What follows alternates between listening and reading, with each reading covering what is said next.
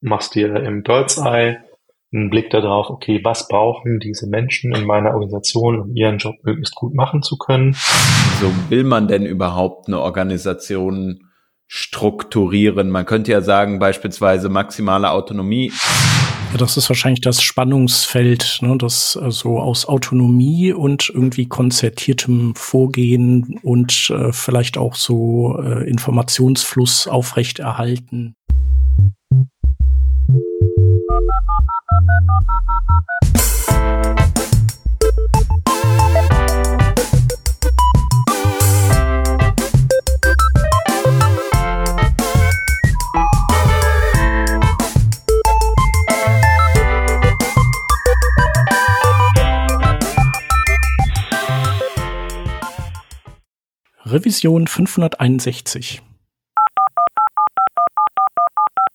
Diese Revision von Working Draft wird euch präsentiert von Mitwald.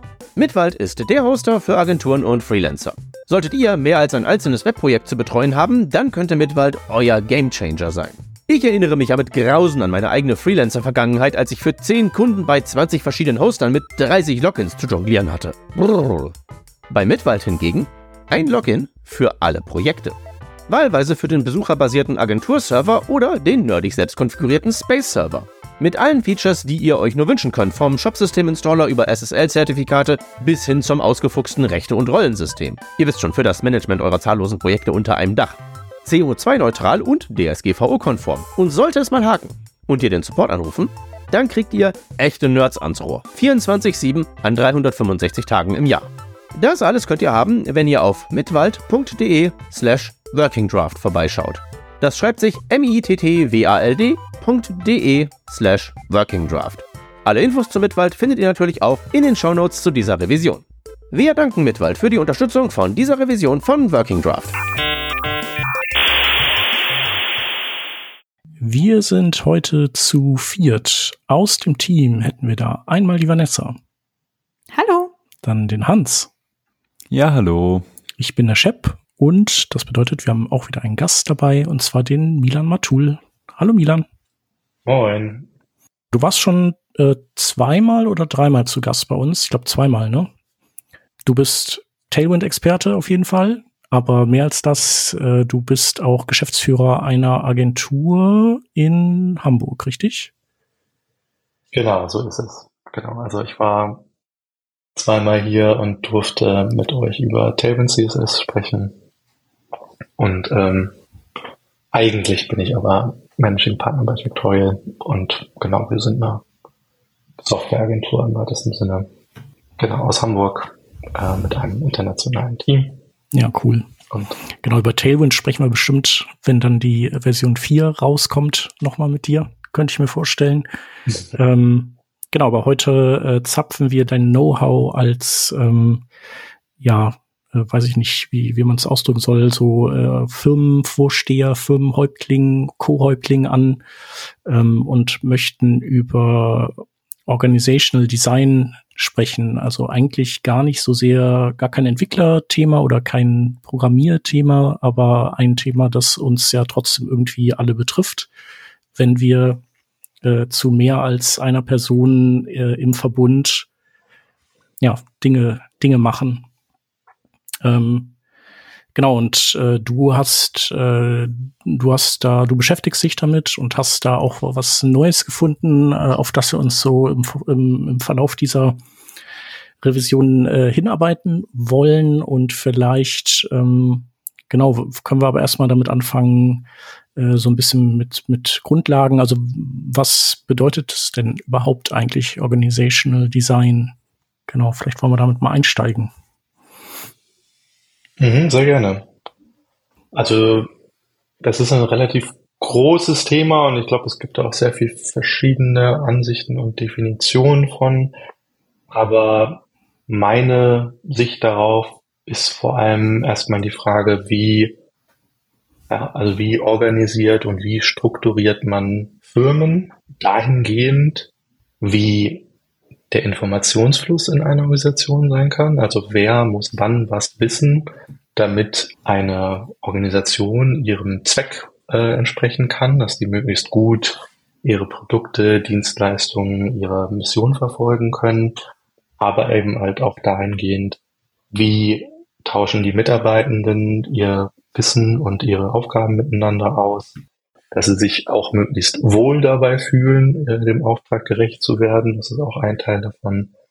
Und dann, je nachdem, wie man eben da drauf guckt, also wenn man da also ich im, Behördenkontext drauf guckt, da wird es dann relativ schnell dann auch so Amtsdeutsch mit so Stabsstellen und äh, äh, Direktiven und äh, wie also, und auch so naja, äh, sagen wir mal, äh, Handlungsspielräume, all solche Sachen spielen da tatsächlich auch eine Rolle. Ähm, aber grundsätzlich geht es erstmal darum, wie baut man Organisationen auf, damit die äh, und strukturiert man sie, damit sie möglichst gut ihrem Zweck gerecht werden können. Ja, und im Endeffekt äh, hast du ja dann quasi gesagt, kann man so verschiedene, vielleicht verschiedene Schwerpunkte setzen, also was einem sozusagen da am wichtigsten ist. Also irgendwie schafft man viel oder äh, hat man eine gute Atmosphäre für alle. Ähm, das muss, muss ja nicht dasselbe sein. Ne? Also es kann ja irgendwie hierarchisch organisiert sein, so dass auch Leute vielleicht nicht ganz so happy sind, einfach damit irgendwie der, der Laden äh, so läuft, wie der Chef das möchte. Und äh, mhm.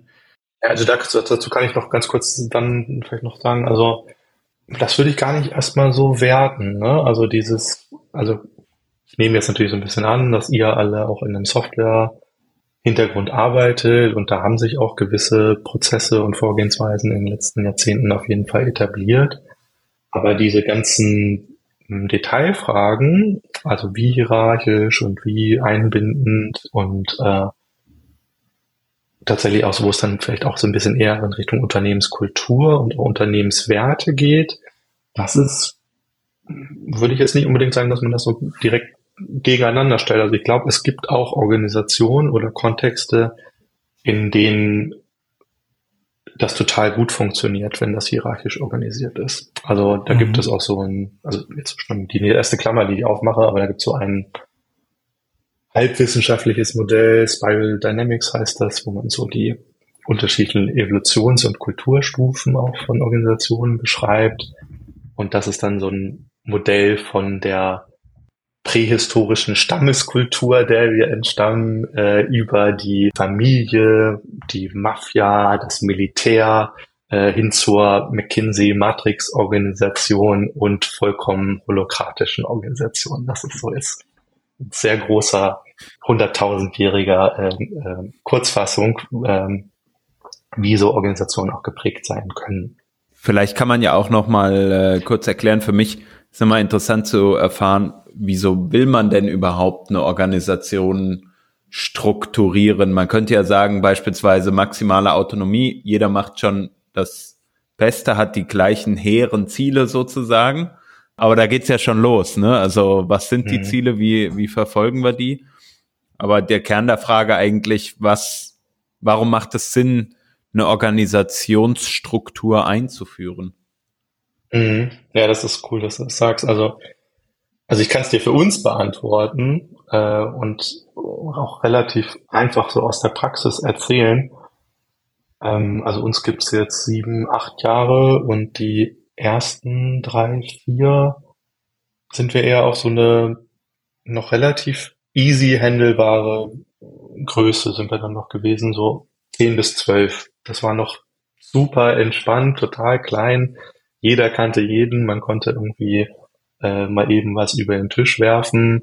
Und es gab in dem Sinn auch nur ganz wenig so Spezialisierung. Also es war wirklich, also wenn du eine kleine Firma bist, dann ist es halt häufiger auch so, dass alle irgendwie alles machen müssen und äh, ich hier noch ein bisschen Buchhaltung und der nächste hier irgendwie noch, ähm, weiß ich nicht, mit dem Kunden sprechen und so. Also alle Sachen ähm, sind einfach noch nicht so klar festgeschrieben. Und warum, warum beschäftigt man sich überhaupt damit genau, wenn es darum geht, in größeren Zusammenhängen dann zusammenzuarbeiten. Ähm, also wir sind jetzt dann in den letzten Jahren relativ stark gewachsen und sind jetzt inzwischen so um die 50 Leute, also immer noch verhältnismäßig klein, aber für uns ist es ein riesengroßer Schritt gewesen. So einfach dahingehend, dass das schon ein Umfeld ist, wo man nicht immer täglich mit allen Leuten zu tun hat. Und es gibt eben halt auch eine eine maximale Menge an Informationslast, die so ein, äh, eine einzelne Person in einem Unternehmen gleichzeitig tragen kann. Also das wird dann im Englischen auch immer als so Cognitive Load irgendwie bezeichnet, den du mit dir mitschleppst. Und das heißt, dahingehend willst du dann eigentlich darüber nachdenken, wie du die Informationslast und Komplexität in deinem Unternehmen reduzierst für den Einzelnen, so dass die nur eine bestimmte Anzahl an Ansprechpartnern gleichzeitig haben oder nur mit einer bestimmten Anzahl von Leuten und Abteilungen sich gleichzeitig abstimmen müssen. Das ist so eins der Sachen darüber hinaus. Und dann natürlich, wenn du anfängst in größeren Zielen halt zu denken, wenn es nicht mehr nur noch ist, ähm, in wie vielen Wochen wird dieses eine kleine äh, Projekt irgendwie fertig, sondern hört mal Leute, wir wollen uns mit der Firma hier was komplett anderes, äh, ganz anders aufstellen, wollen also ich einen anderen Marktbereich abdecken oder so. Ähm, wenn du dann Arbeit so organisieren musst, dass da nicht nur noch acht Leute, sondern eben 50 oder dann eben in richtig großen Unternehmen dann irgendwie hunderte oder tausende Leute irgendwie darauf äh, einzahlen sollen in ihrer täglichen Arbeit, dann brauchst du ja ein Mindestmaß an Struktur. Aber habe ich auch ein schönes Zitat, nehme ich schon vorweg, ein bisschen Spoiler. Ähm, äh, eine Struktur, die der Komplexität des Marktumfeldes von deiner Firma angemessen ist. Also wenn du ein ganz einfaches Geschäftsmodell hast mit wiederholbaren Tätigkeiten, ähm, auch wenn du, was weiß ich, äh, ich will jetzt nicht sagen, dass es einfach ist, also es ist ein sehr großer Skill, aber meinetwegen bist eine Tischlerei oder so, dann brauchst du sehr erfahrene, äh, handwerklich begabte Mitarbeitende, aber die eigentliche ähm, Tätigkeit oder der eigentliche Prozess sozusagen ist wiederholbar. So. Und Software ist es meistens nicht. Also habe zumindest die Erfahrung gezeigt in der Vergangenheit.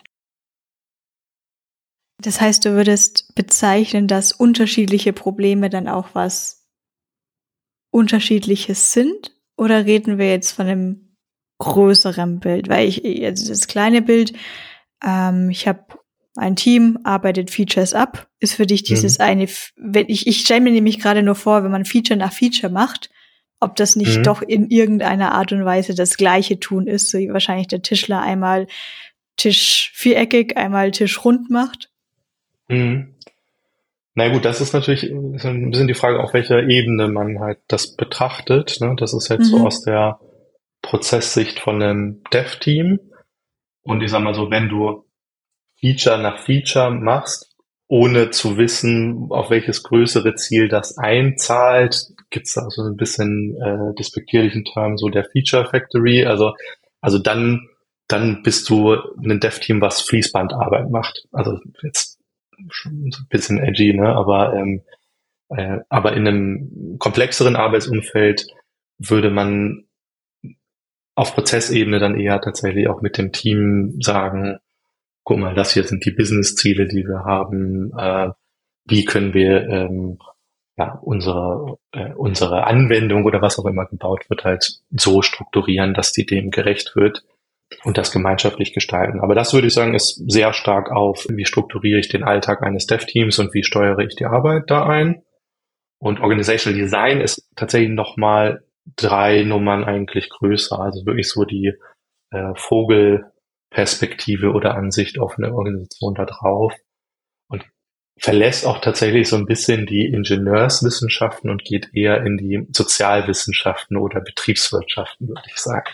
Also, Vielleicht, bevor wir so in dieses, was du jetzt gerade auch beschrieben hast, in dieses overarching mhm. Organisationsstruktur einsteigen, ich glaube so, womit sich jeder von uns wahrscheinlich irgendwie identifizieren kann, ist eine Arbeit in einem Team. Also was mhm. man ja häufig hat, ne, dann gibt es halt irgendwie reine Engineering-Teams oder halt die cross-funktionalen Teams, die halt irgendwie da ähm, ja andere Disziplinen auch noch mit ähm, mit auf. Das ist doch eigentlich so die kleinste Einheit, in der man denkt, oder also denkt man eigentlich, wenn man an eine Organisationsstruktur dann auch äh, weiterdenkt, denkt man da gar nicht mehr in Teamstruktur oder in einem einzelnen Team?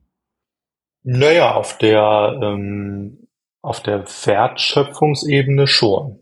Ne? Also da können wir ja später auch nochmal reingehen. So, da ist das die, sagen wir mal, kleinste Einheit, die irgendwie einen, einen Workstream halt ähm, herstellt. So. Und da ist es absolut notwendig, dass die alle, alle Informationen haben und alle Hindernisse aus dem Weg geräumt bekommen, äh, dass sie möglichst gut und möglichst unterbrechungsfrei da ihre Arbeit machen können. Genau, und dann der Gag ist so ein bisschen, das können wir aber später tatsächlich dann auch bei dem Modell, was ich mitgebracht habe, dann nochmal gucken, ist, ähm, es kann eben ganz viele unterschiedliche Formen von Teams in einem Unternehmen geben. Also und, und nicht nur das, nicht nur das Development Team, was eine Software baut. So auch wenn das vielleicht aus unserer Perspektive die zentrale wertstiftende Einheit in einem Unternehmen ist, aber es gibt ja auch noch ganz viele andere Menschen, die in einem Unternehmen normalerweise arbeiten und die sind auch in einer Form von Teamstruktur organisiert, aber die sehen wir vielleicht nur nicht so häufig. Also, ne, also Personalwesen, Management, ähm, Plattformteams gibt es ja zum Beispiel auch manchmal. Dann gibt es manchmal Teams, die eben je nachdem, du hast es auch so schön genannt, funktionale Teams, crossfunktionelle Teams, irgendwelche Spezialistenteams, das Security-Team, ähm, die Rechtsabteilung. Äh, also kannst du ja wirklich vieles ausdenken, wo Menschen äh, mit einem bestimmten Zweck zusammenkommen. So. Und das ist eben das Spannende. Also man, idealerweise findet man eben dann eine Form, die dem Zweck am besten gerecht wird. So. Also das heißt, du machst dir im Bird's Eye einen Blick darauf, okay, was brauchen diese Menschen in meiner Organisation, um ihren Job möglichst gut machen zu können? Welche Informationen brauchen die, um möglichst kommen wir vielleicht dann auch später noch drauf, aber um möglichst autonom ihren Job dann machen zu können, aber trotzdem an dem zu arbeiten, was die Organisation möchte. Ja, das ist wahrscheinlich das Spannungsfeld, ne, das also aus Autonomie und irgendwie konzertiertem Vorgehen und äh, vielleicht auch so äh, Informationsfluss aufrechterhalten äh, nicht in einem zu hohen Maß, aber eben genug, dass irgendwie alle im Bilde sind und sich nicht abgehängt fühlen. Ne? Mhm. Ja, und wahrscheinlich mit zunehmender Zahl Menschen wird das eben auch immer schwieriger, kennt man ja auch so, dass man dann irgendwie immer weniger Ertrag hat beim, beim Skalieren. Und ich glaube, das ist ja dann, das will man ja auch immer schaffen, dass man dass man da irgendwie die Verluste gering hält. Genau, wie ist denn das jetzt momentan bei euch allen? Ähm, die, wie seid ihr denn organisiert derzeit? Also vielleicht können wir da hinschwenken. Also bei Factorial seid ihr 50 Leute, da ist, ist es wahrscheinlich schon, äh, schon ein bisschen ausgefeilt. Ja, also ausgefeilt ist der richtige Ausdruck. Also, also wir haben in den letzten zwei, drei Jahren haben wir eben angefangen, tatsächlich äh, erweiterte Strukturen bei uns eben aufzubauen und haben da eben auch äh, beratende Unterstützung von externen dazu bezogen und mit dem uns gemeinsam da für ein Modell entschieden und eine Vorgehensweise, äh, und die dann aber so angepasst für uns. So. Und das Modell, was bei uns aktuell noch im Einsatz ist, das nennt sich VSM. Ähm, Viable System Model heißt das. Wird auch relativ schnell so ein bisschen akademisch, aber ich ähm, versuche es nur ganz kurz zusammenzufassen. Also das ist, es ist relativ alt. Ähm, das kommt so aus der Kybernetik tatsächlich noch, äh, hat dann auch Einfluss ähm, auf die St. Gallner Management äh, School gehabt in der Vergangenheit. Aber die Grundtheorie von diesem Modell ist, dass ähm, Unternehmen hm, im, äh, aufgebaut werden sollten wie Organismen. Ähm, und zwar wie Organismen in ihren einzelnen Funktionen, dass die in der Lage sind, ähm, auf, ähm, auf eine sich verändernde Umgebung reagieren zu können. Da seht ihr auch schon die Brücke zum Agilen und aber eben alle lebensnotwendigen Organe in sich bereithalten. Und was da auch noch angelegt ist, dass sie sich eigentlich auch replizieren können. Also du kannst einen Organismus aus verschiedenen Molekülen und Organen zusammenbauen und die haben in sich aber eigentlich dann wieder die gleichen Strukturen. So. Können wir das, können wir das vielleicht kurz an einem, an einem praktischen Beispiel jetzt mal äh, festmachen? Also ich sag mal, ein Value Stream könnte ja sein, hey, ich habe hier, sage jetzt einfach mal meinen Online-Shop mhm. und Benutzerinnen und Benutzer, der Klassiker, ne, sollen in dem Online-Shop etwas kaufen. Mhm. Oder ist das zu groß gedacht? Nö, das ist nicht zu groß gedacht. Das ist also, das wäre jetzt, meinst du jetzt als hypothetisches Beispiel für eine Firma, die so ein Geschäftsmodell hat, meinst du? Genau, richtig. Und wie würde man dann sozusagen so einen Organismus aufstellen, dass er sich, wie du ja eben mhm. sagtest, ne, selbst erhalten kann mhm. und dann diese Teile darin auch abbildet? Mhm.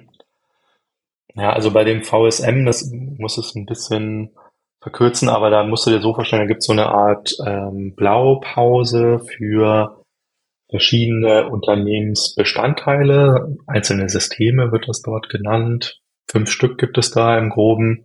Und das äh, erste System da drin, das sind die äh, wertschöpfenden Teile von einem äh, Unternehmen. Also das wäre dann so ein Value Stream oder ein Softwareentwicklungsteam, was äh, Dinge bereitstellt, die die Welt braucht und die dann verkauft und vermarktet werden können. Und die anderen Bereiche, die es da dann gibt, sind Unternehmensfunktionen, die ist, ist auch tatsächlich relativ allgemeingültig. Also du kannst das ähm, für eine Softwarebude benutzen. Das Beispiel, was uns immer da ähm, geholfen hat, war äh, die deutsche Fußballnationalmannschaft. Wurde da auch immer gerne genommen das Einser-System ist das äh, Team, was auf dem Spielfeld steht und die, die äh, in Anführungszeichen eigentliche Arbeit machen. Und dann gibt es, gibt es eben aber ganz viele andere Funktionen in einem Unternehmen darüber hinaus, äh, die auch notwendig sind, damit dieses Team besonders gut funktionieren kann. Ähm, genau. Und wenn wir zum Online-Shop dann zurückgingen, also dieses Team produziert Software Features, die die Menschen brauchen, hoffentlich, oder äh, die Firma, sag ich mal, hat ein funktionierendes Geschäftsmodell und ähm, äh, möchte ihre Software eben weiter ausbauen. Äh, und dann gibt es aber in der Organisation darüber hinaus Dinge, die benötigt werden. Ähm, und da hast du in dem VSM, also ich also für mich, mir fällt es ein bisschen leicht, das für meine Firma zu erzählen. Wir sind auch nicht so weit weg vom Online-Shop. Dann machen wir das. Äh, ja. Aber ähm, aber wir sind ja Agentur, also das heißt, wir haben nicht ein großes Produkt, sondern wir haben ähm, vier, fünf verschiedene Teams, die an unterschiedlichen und, äh, Kunden und Projekten arbeiten. Aber wir haben daneben eben tatsächlich jetzt auch eine ähm, eine Abteilung ist nicht der richtige Ausdruck, aber ein System an Menschen, die sich darum kümmern, zum Beispiel so ähm, firmenübergreifende Standardisierung zu machen in dem äh, von unseren Dev-Teams, also alle Frontender, Backender, äh, UXler, äh, ProjektmanagerInnen äh, bei uns kommen regelmäßig zusammen ähm, in ihren Streams, um sich da auszutauschen. Und dann ist es aber eben auch Aufgabe der fachlichen Führungskräfte, daraus so ein Destillat herzustellen.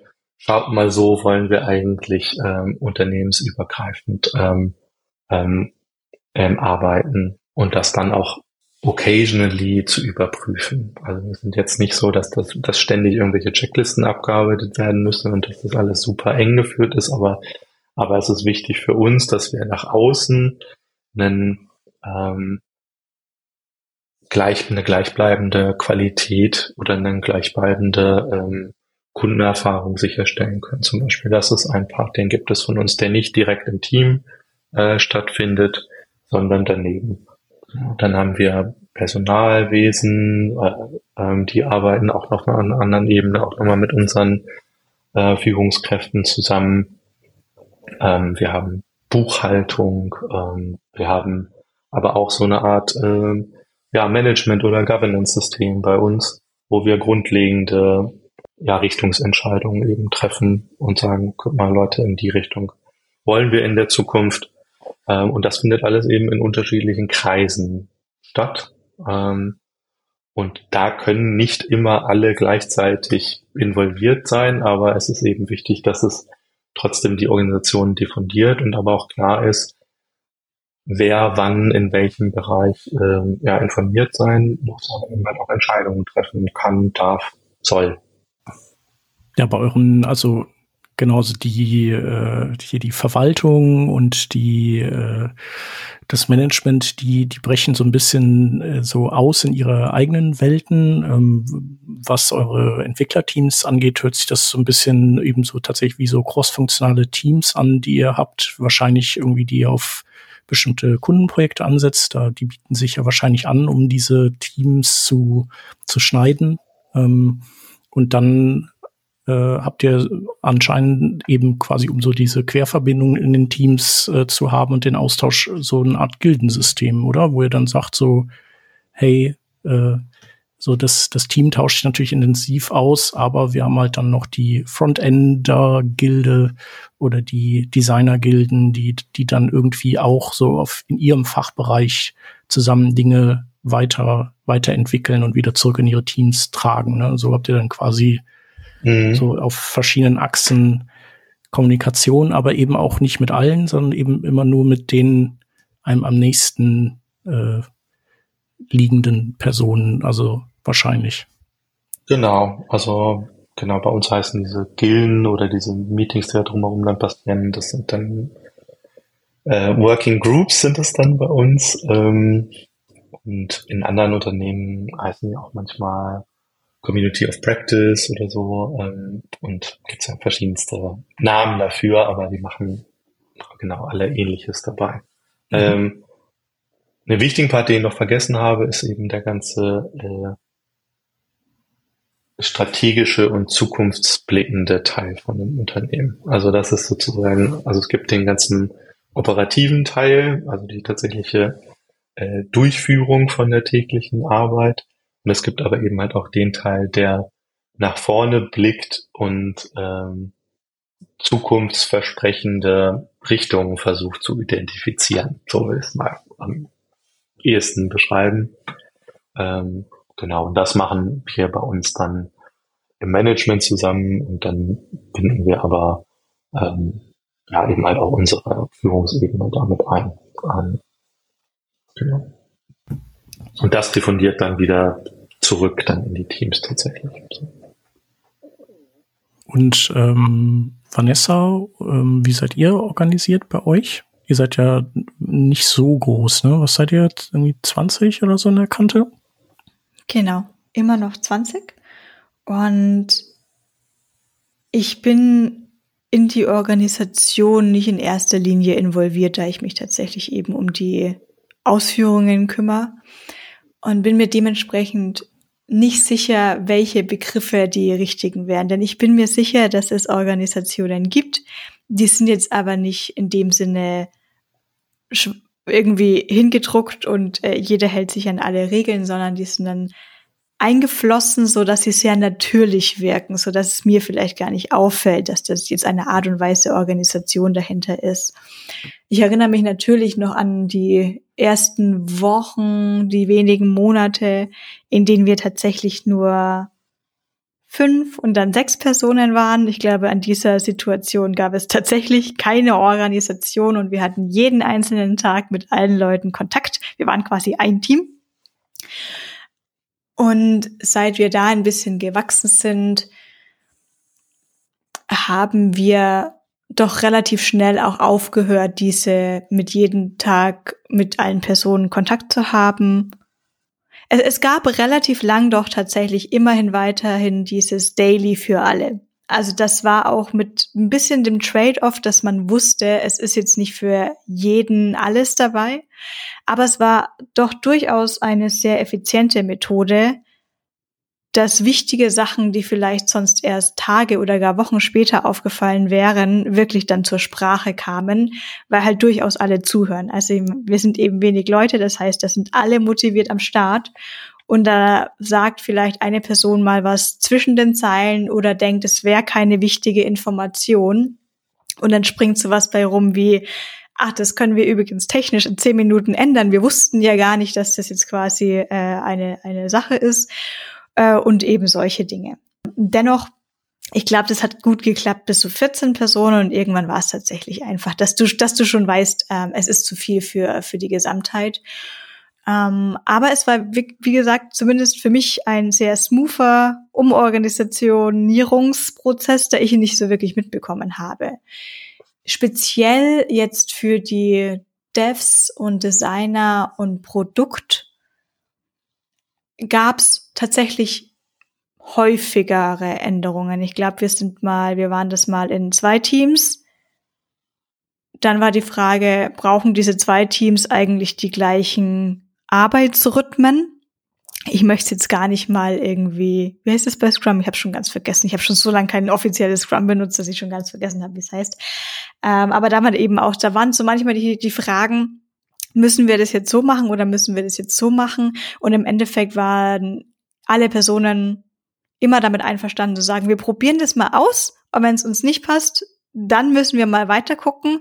Und so hat sich das dann immer weiterentwickelt. Ähm, Im Moment sind wir tatsächlich bei einem Setup, das jetzt die Entwicklungsteams, also wie gesagt, Designer und Produkt eingeschlossen, sehr klein sind. Also wir haben es uns tatsächlich auf vier verschiedene Teams aufgeteilt. Da sind pro Team dann teilweise nur drei bis maximal fünf Personen dabei.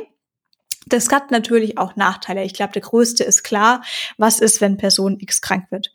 Ähm, aber es war bei uns nie ein großer Nachteil, ähm, weil immer noch die Devs, auch auf, jetzt sind wir wieder bei der anderen Achse, die Devs und Designer untereinander dann ja wiederum ihre eigenen Gruppchen da gebildet haben, um sich da dann wieder äh, weiter zu informieren. Das heißt, es passiert normalerweise nichts, wenn eine Person äh, unerwarteterweise ungeplanterweise nicht da ist, weil irgendeine andere Person kann einspringen. Und im aller Notfall, das kommt sehr selten vor, im aller Notfall rennt man eben zum Chef und sagt, ich kann mich nicht splitten, Problem A oder Problem B, und dann kommt man recht schnell an eine Antwort auch rein. Muss nicht, muss eigentlich gar nicht immer von der obersten Schicht kommen, sondern dann ist tatsächlich auch ein Gespräch mit ähm, den Leuten hilfreich, die am meisten mit Kunden und Kundinnen zu tun haben. Das kann je nachdem immer auch jemand anders sein. Aber dann weiß man tatsächlich, wo der Schuh dann am meisten drückt. Zum Beispiel für mich ist, wenn ich einen Bug sehe, hat der für mich immer Prio eins, ist klar. Ähm, und irgendjemand sagt mir dann vielleicht, ja, aber das Feature kommt ein Prozent der Trial-User vielleicht jetzt nicht so wichtig wie, keine Ahnung, Kunde mit am meisten Usern bei uns. Und daher bin ich gespannt auch immer wieder, wie es weitergeht. Und ich glaube, ich werde dann auch mal ab morgen nachfragen, welche Organisation wir denn eigentlich offiziell haben, von denen ich die Begrifflichkeiten vielleicht äh, gar nicht so bewusst wahrgenommen habe. Ich bin mir sicher, dass was dahinter steckt, weil es irgendwie einfach funktioniert, wenn wir mal kleiner und größer werden, ohne dass es Problemchen gibt. Ja, ja, wir können ja gleich noch äh, ein paar von den äh, von den Spielarten noch den den anderen äh, noch kurz besprechen, zumindest anreißen und vielleicht äh, findest du euch da wieder. Aber so ein bisschen klingt's ja auch nach VSM, so ein bisschen. Ja, das tatsächlich habe ich die ganze Zeit gedacht, ah, das klingt so, das, das klingt ja sehr verdächtig und äh, bekannt. Ähm, ich komme tatsächlich davor, war das ja was äh, eine ganz andere Struktur, als ich noch bei der Agentur war. Da war ich aber auch äh, bei verschiedenen Projekten und habe schon allein deswegen immer auch nicht so wirklich ähm, wahrgenommen weil es immer Personen gab, die sich quasi um mich dann gekümmert haben, um mir gesagt haben, das ist jetzt deine Rolle hier und du machst diesen Aufgabenbereich. Äh, dennoch, das letzte Projekt, das ich da hatte, war dann im Ende äh, in den letzten paar Monaten mit Safe. Und ich weiß nicht, welche Hörer oder Hörerinnen jetzt gerade so innerlich ein bisschen aufgestöhnt haben. Ich denke, bei äh, so etwas wie Safe, und hier nehme ich es jetzt einfach nur mal kurz als, pick ich mir das als Paradebeispiel raus, ist es oft gar nicht das Problem des Frameworks, ähm, das den teilnehmenden Personen dann nicht so passt, sondern oft vielleicht auch eher so eine die Organisation drumrum oder wie das eingeführt wird, wie das erklärt wird, wissen denn eigentlich alle Personen, was es bedeutet, wird es dann auch durchgesetzt. Genau, ich würde mal in die Runde fragen, da ich es jetzt gerade erwähnt habe, kann mir jemand ganz genau erklären, was Safe eigentlich ist? Ich weiß nur, dass es irgendwie so ein äh, komischer Frankenstein ist aus äh, agilem Arbeiten und das Ganze aber in irgendwie, glaube ich, so einen Wasserfallkontext äh, rein gebaut, ja, oder? also so irgendwie, das habe ich im Hinterkopf. Ich weiß aber nicht, ob das stimmt.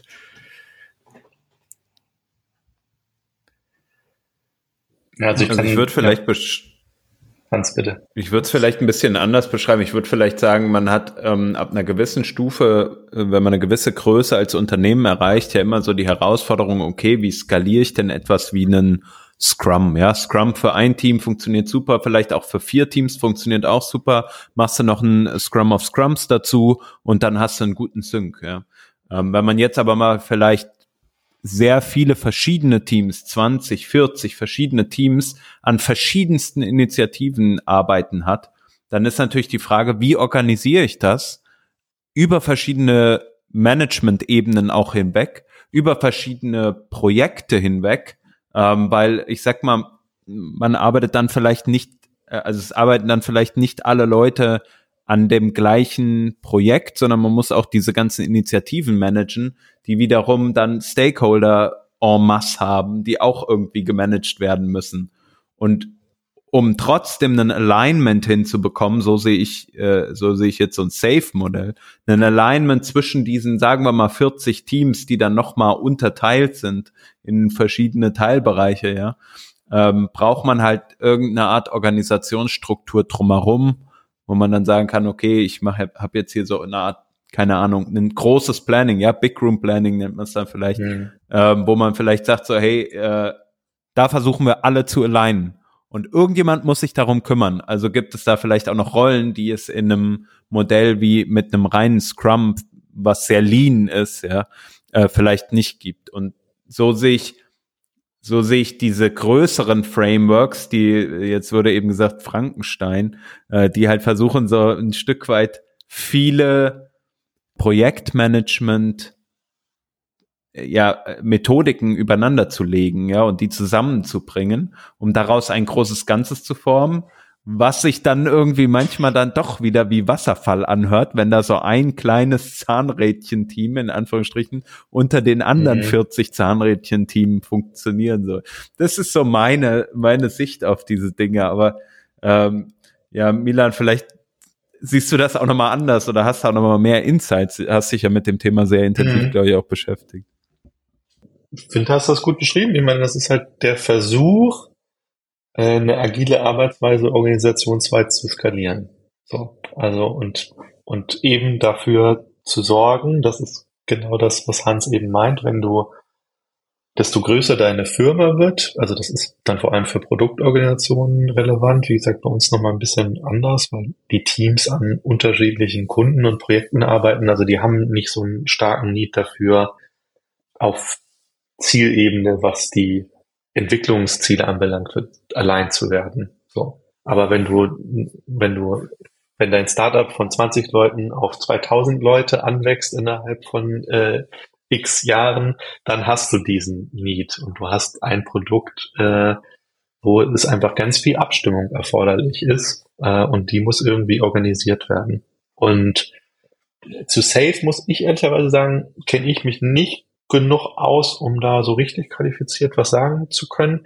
Außer, also die Kritik, die mir halt bekannt ist, und das gilt aber für fast alle agilen Frameworks, mit denen ich mich so auseinandergesetzt habe, ähm, ist, dass es viel bestimmte Vorgehensweisen und Methoden vorschreibt. Also das zumindest das, was ich, also du, du musst dann deine Firma oder deine Dev-Teams in einem bestimmten Prozess organisieren, um äh, safe gerecht zu werden. Du musst eine, in einer bestimmten Kadenz alle deine Teams dann abstimmen, damit der Informationsfluss gewährleistet ist.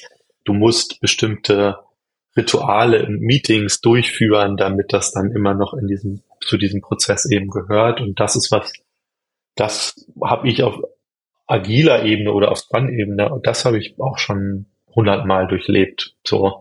Ähm, und das ist auch in, ähm, auch eine der größten Kritikpunkte an so agiler Arbeitsweise oder an dem, wie es eingeführt wird. Also das heißt, ich maß mir gar nicht ein, über die, über das Modell so groß zu urteilen, sondern es ist eher dieser Punkt, ah, Leute, wir machen jetzt heute alles anders, aber die Leute wissen gar nicht warum. Also im Sinne von, wir übernehmen die Arbeitsweisen aus, ähm, aus einem Manifest oder aus einer Verfassung, ähm, aber wir wissen gar nicht warum. Und das ist tatsächlich sozusagen auch dann der, der große Unterschied zu dem äh, Anfix dann angetreten ist, äh, was ich noch mitgebracht habe, ähm, die eben halt auch im nächsten Nebensatz dann sagen, okay, ähm, wir sind für Versatile Organization Design. Ähm, wir sind äh, wir sind vielschichtig und äh, anpassungsfähig. Und dahinter steckt auch immer die These, dass Praktiken und Methoden, die kommen sollten aus der Praxis informiert sein. Und jede Organisation ist im Zweifel einzigartig genug, als dass sie es rechtfertigen, ihre eigenen Prozesse und Vorgehensweisen und Strukturierungen zu entwickeln.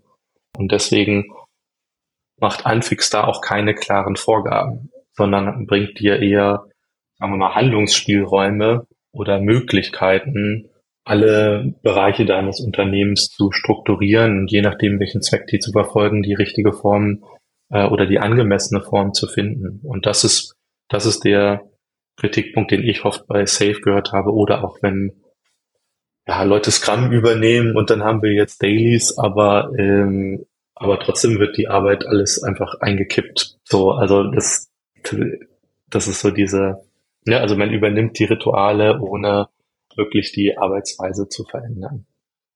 Das ist, was ich dazu sagen kann zu der Kritik dabei. Aber, aber die Bestrebung, grundsätzlich agile Arbeitsweise skalieren zu wollen, das kann ich sehr gut nachvollziehen, dass es die gibt. Und dass es da drumherum dann so eine Zertifizierungs- äh, und Beraterstruktur gibt, das ist so ein bisschen so eine Stilblüte. So, das, ja.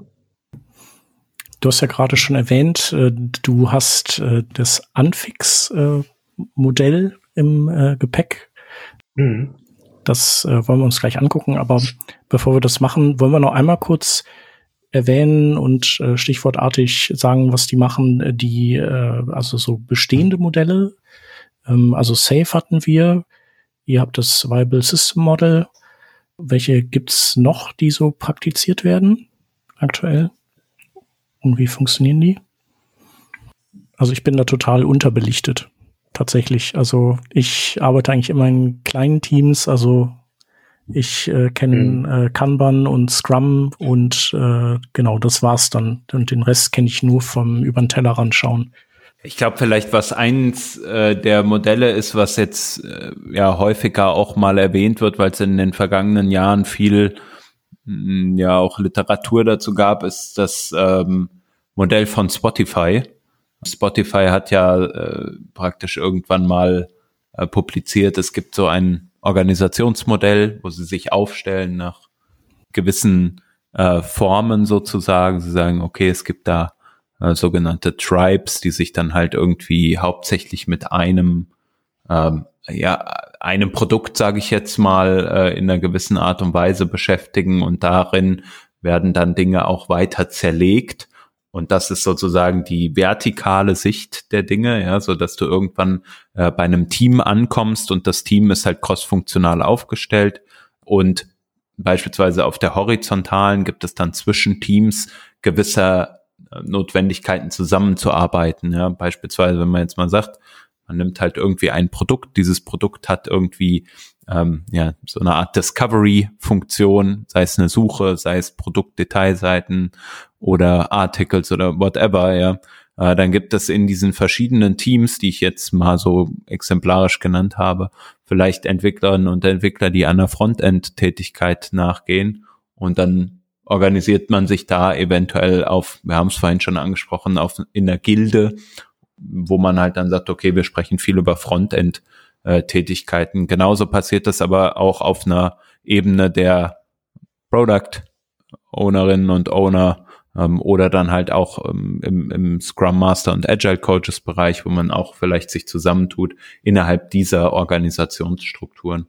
Es wäre vielleicht noch eine, ja, ein Modell, ähm, was halt so die verschiedenen, also einmal das Arbeiten an, einem Produkt als solches, aber dann auch auf der horizontalen dann sozusagen eher auf dem darüberliegenden Gesamtgoal der Firma oder des Teilbereichs sozusagen arbeiten. Das fände ich, fand ich noch ganz interessant in der Vergangenheit, in so einem Modell zu arbeiten, weil es äh, zum einen dich fokussieren lässt auf ein Produkt, aber zum anderen halt genau das, was ich eben sagte, ne, halt auch die darüberliegenden Ziele, die du gemeinschaftlich nur erreichen kannst, die auch besser zu verfolgen bietet.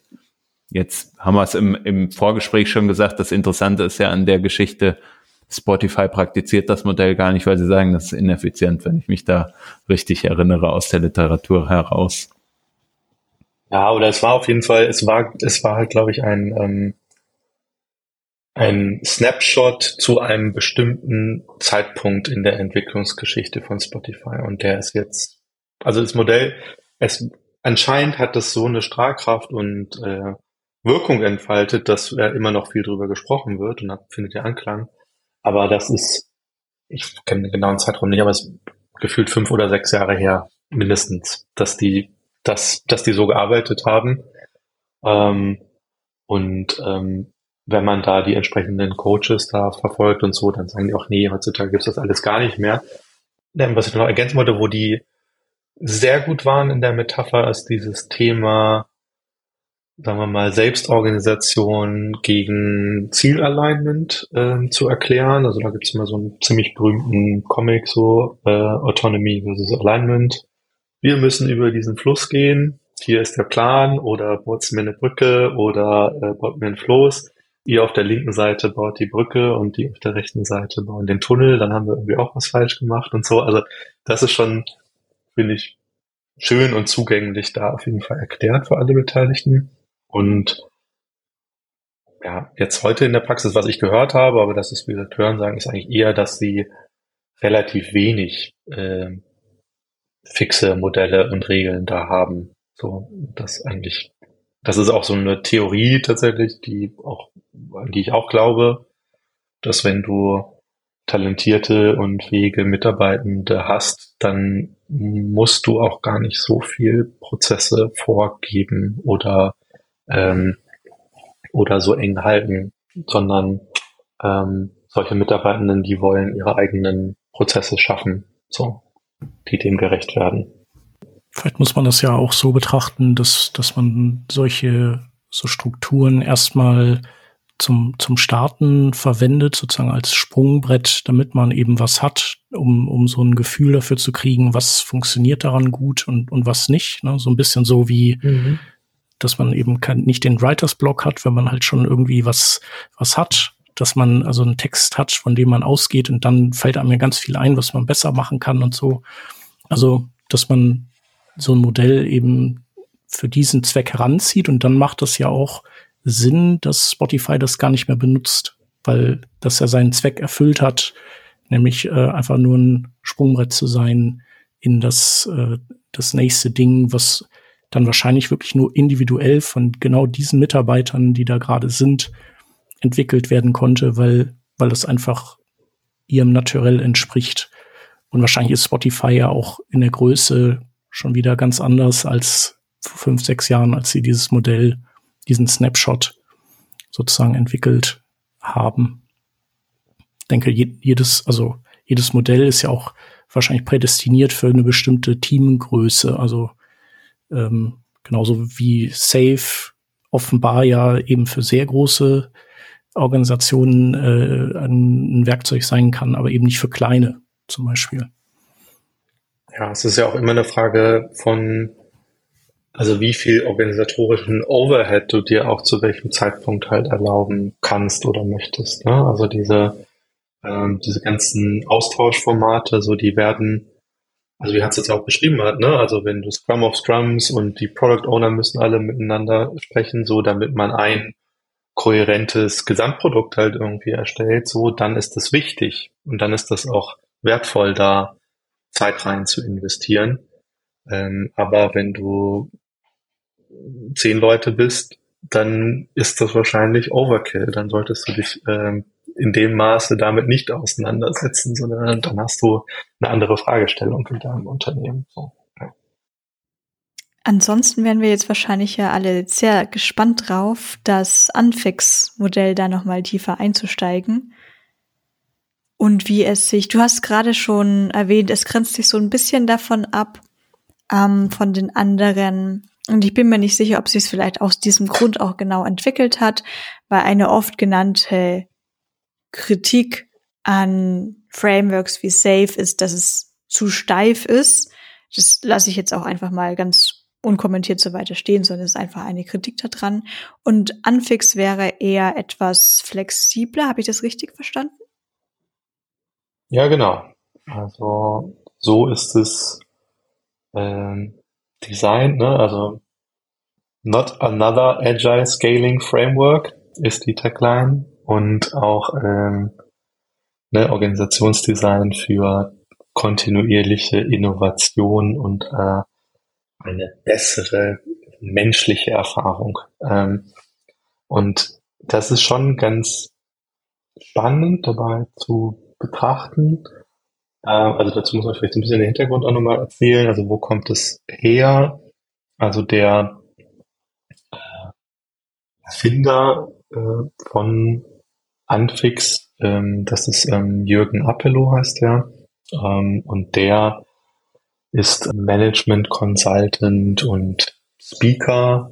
Ähm, und der hat, ich glaube, das ist jetzt so knapp zehn Jahre her, der hat so ein relativ bekanntes Buch auch in der agilen Community geschrieben, äh, über die Rolle des Managements im Agilen. Äh, das hat einen relativ doofen Titel, das heißt Management 3.0, ist aber meines Erachtens ein sehr gutes Buch, ähm, weil der eben versucht, diesen Widerspruch aufzulösen. Also das ist jetzt vielleicht nochmal so zu der Entstehungsgeschichte, weil ähm, viele Leute denken ja auch, okay, wenn, wenn jetzt alles agil ist, dann gibt's kein Management mehr, dann gibt's keine Hierarchie mehr, dann gibt's keine Entscheidungen mehr, die irgendwie äh, über die Teamebene hinausgehen. Und ähm, da sagt er eben, nee, das ist nicht so. Also es gibt, es muss diese Rolle trotzdem auch äh, geben in einem Unternehmen, ähm, aber das Unternehmen muss eben äh, anpassungsfähig sein äh, und muss eben in der Lage sein, eine ja, kohärente,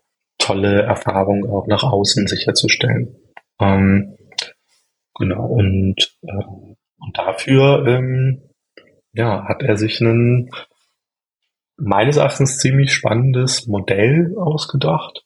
Ähm, wenn man, das würde ich euch vielleicht auch empfehlen, wenn man auf die Seite von Anfix geht, also anfix.com, und dann ein bisschen runterscrollt, dann kommt einem ganz schnell so ein äh, eine bunte eine bunter Bauplan entgegen mit ganz vielen äh, unterschiedlichen Strukturen, ganz vielen Smileys, ganz vielen Farben und Kreisen und sonst was. Und ähm, das wirkt erstmal vielleicht auch ein bisschen erschlagend, aber dahinter stecken meines Erachtens wirklich sehr, sehr, sehr äh, interessante äh, Gedankengänge, wie man eben unterschiedliche ähm, Bestandteile eines Unternehmens zusammensetzen kann mit einem bestimmten Zweck, äh, um das optimal zu erreichen. Und äh, was hat dich äh, da darauf stoßen lassen? Also ich meine, äh, euer Modell, das ihr praktiziert, das klang ja im Grunde genommen ganz plausibel und gar nicht schlecht. Äh, bist du dann so, hast du dann irgendwie das Gefühl gehabt, dass, äh, dass es irgendwie auch seine, an seine Grenzen stößt oder bist du einfach generell äh, so sozusagen ein Dauerforschender, um zu gucken, so was kann man eben besser machen, als wie was, wie es jetzt ist? was macht's besser als äh, zum Beispiel das Viable System Model? Mhm. Also ich bin äh, Dauerforschender, das stimmt, ähm, und interessiere mich für sehr viel. Ähm, tatsächlich hat aber wirklich auch unser Organisationsberater, mit dem wir ähm, zusammenarbeiten, der hat mich auch auf das Modell aufmerksam gemacht. Ähm, da war es eben noch ganz frisch. Äh, und dann habe ich mich da so ein bisschen reingefuchst und habe gedacht, ah, das ist ja interessant. Ähm, und was es vielleicht unterscheidet, also im allergrößten ist, dass es, also das VSM, würde ich sagen, ist auf einer größeren, viel, viel größeren Abstraktionsebene. Also das ist quasi so ein fast allgemeingültiges Modell der Wirklichkeit, was du auf jede, jedwede Form von Organisation anwenden kannst. Und es ist schon sehr, sehr gut in der allgemeinen Strukturierung, aber es ist vielleicht ein bisschen, bisschen weniger angewandt als Anfix. Also Anfix gibt dir konkrete äh, Beispiele, konkrete ähm, konkrete Zusammenhänge, in denen es Sinn ergeben könnte, eine äh, Crew, das ist auch so ein äh, Terminus, den er da einführt, äh, mit einem bestimmten Zweck in deinem Unternehmen halt einzuführen. Ähm, und da gibt dir VSM nicht so konkrete ähm, Handreichung, sondern das musst du dir eben dann selber überlegen. Ähm, und was ich tatsächlich auch sehr gut dabei finde, ist eben, dass es ganz starken Wert darauf legt, nicht diese eine Lösung dir äh, vorzukauen, die du dann übernehmen musst. Also ähm, werden wir vielleicht später auch noch zu kommen. Müssen wir gucken, wie detailliert wir jetzt tatsächlich reingehen. Ähm, aber zum Beispiel haben wir auch immer wieder mal die Diskussion, wie, wie fix sollten denn eigentlich unsere Teamstrukturen tatsächlich sein? Also also, weil es, grundsätzlich ist es ja in der Annahme gut, ist es so, ist es ja gut, wenn die Leute regelmäßig in einer dauerhaften äh, Teamzusammensetzung zusammenarbeiten, also jenseits vom fachlichen Austausch, auch weil man die Leute besser kennt, Vertrauen zueinander aufbaut und auch dadurch in der, äh, am Ende auch eine leistungsfähige Zusammenarbeit eben gewährleisten kann.